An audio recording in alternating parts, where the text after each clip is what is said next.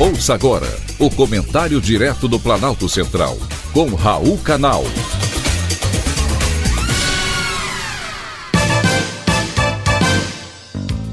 Queridos ouvintes e atentos escutantes, assunto de hoje: manifestações somente pacíficas. Nada, absolutamente nada justifica a violência. Não é isso que se espera de quem defende a democracia. O que ocorreu em Brasília no último final de semana, com a invasão e a depredação da sede dos três poderes, somente beneficia a esquerda. Aliás, protagonista de vários protestos violentos nunca antes repudiados pelo governo da época. O presidente Lula atribuiu a Bolsonaro o incentivo e estímulo aos atos antidemocráticos na capital do país, citando vários discursos do ex-presidente estimulando o que ocorreu na capital neste final de semana.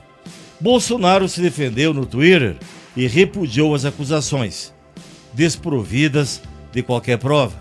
Governos de vários países e entidades de todo o Brasil repudiaram os atos que a imprensa insiste em chamar de terroristas e golpistas. A democracia não foi atacada agora.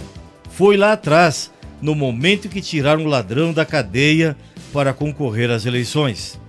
Isso sim é antidemocrático e o golpe foi proferido pelo Supremo Tribunal Federal, como já havia comentado aqui em uma das minhas crônicas num passado recente. Manifestações são legítimas e fazem parte da democracia. Porém, agora tem outro olhar do presidente Luiz Inácio Lula da Silva. Numa manifestação, Lula disse que o país assiste a cenas inéditas de vandalismo.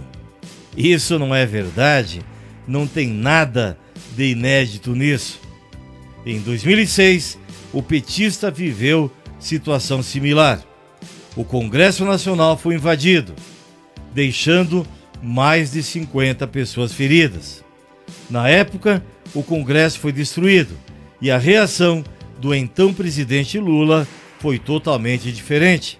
Quando tratou o baderneiro Bruno Maranhão, responsável pela invasão ao Congresso, como grande companheiro, amigo e um importante militante da esquerda brasileira que não foi preso a pedido do próprio Lula.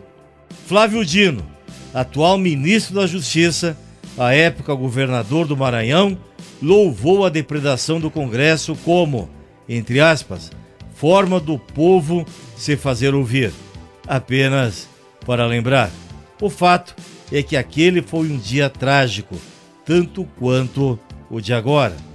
Na época, o prejuízo material causado ao Congresso Nacional foi de 150 mil reais. Ninguém nunca pagou. Ninguém nunca foi preso.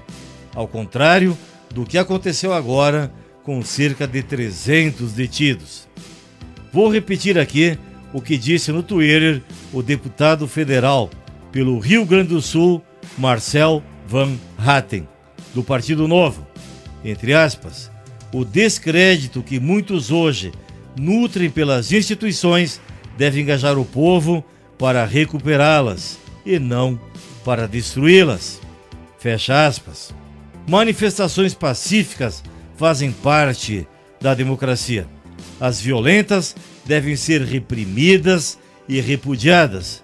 Porém, é preciso que a polícia faça seu trabalho, investigue e descubra de quem partiu a violência.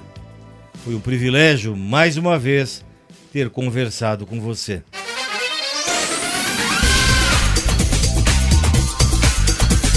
Acabamos de apresentar o Comentário Direto do Planalto Central, com Raul Canal.